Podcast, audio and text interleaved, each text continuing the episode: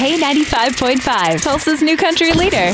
From Tulsa to Nashville, if it's happening in country music, you hear it first with Cait and Bradley's Country Now. It's brought to you by River Spirit Casino Resort. The ACMs last night on Amazon Prime. Definitely a sight to see. Dolly Parton and Garth Brooks rocked as our hosts this year. Some great red carpet photos, great performances and history in the making. First of all, Lainey Wilson winning the most ACM awards in her career, taking home the trophy for two of which we already told you Music Event of the Year with Hardy for Wait in the Truck, as well as Visual Media of the Year. She also took home Album of the Year for Bell Bottom Country and Female Country Artist of the Year. I can't believe I just met Dolly Parton, first of all. This is crazy. Um, and ladies in this category, I, I look up to y'all so much.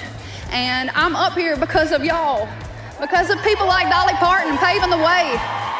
And I tell you what, everybody in this category didn't just wind up there by happenstance. They have worked their fingers to the bone. They have put the blood, sweat, and tears and years into this. Made so many sacrifices, missing a lot of weddings, a lot of funerals. Not that I want to go to all of them anyway, but I'm just saying. Oh my goodness, y'all. For the little girls watching this, this right here, it stands for hard work.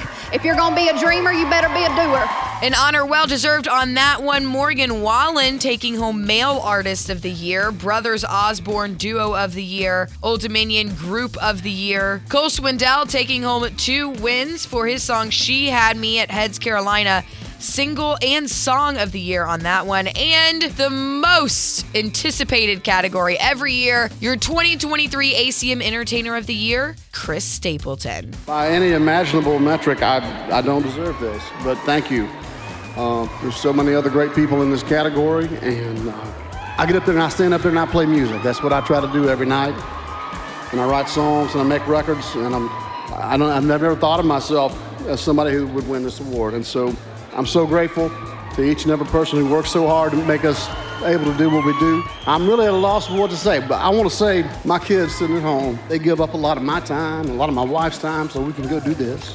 And uh, this is for them. Some great wins last night. If you missed it, we have all the red carpet photos, performances, and of course your winners. Plus, never miss a Cait and Bradley Country Now at K95Tulsa.com.